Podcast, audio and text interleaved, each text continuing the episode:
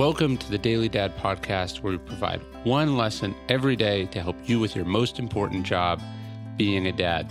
These are lessons inspired by ancient philosophy, by practical wisdom, and insights from dads all over the world. Thank you for listening, and we hope this helps.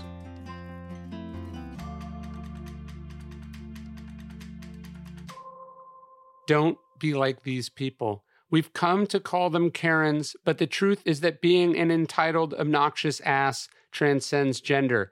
It has nothing to do with the haircut and has everything to do with thinking you're the center of the universe and that your kids matter more than other people's.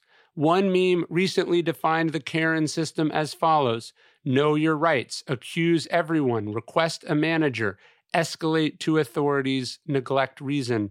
And while one can be pretty confident that they've never been as bad as the woman who called the cops on people barbecuing in a park in Oakland, or the woman who called the cops on the man who asked her to leash her dog in Central Park, or the woman who lost her mind in a Trader Joe's in Southern California after being asked to wear a mask, or the duo who videotaped and tacked a trespassing sign on a tree in front of a black woman who was having lunch on the lawn of a church in order to chase her away, we've all slipped into bad behavior at one time or another because we're stressed, because we're exhausted, because after years of insufficient sleep, after neglecting your own health and needs, after being stuck in quarantine for months without childcare, we're all about to lose our own damn minds.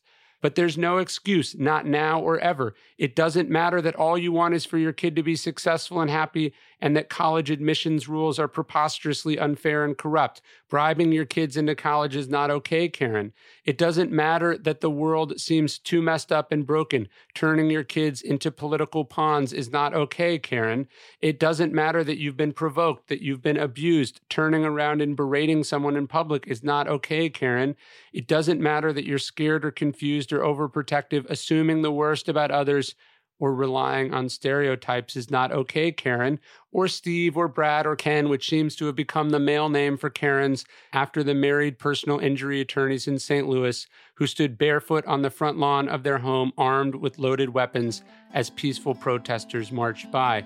Remember, your kids are watching. They are learning from what you do, not what you say. Don't be a Karen or a Ken or an asshole.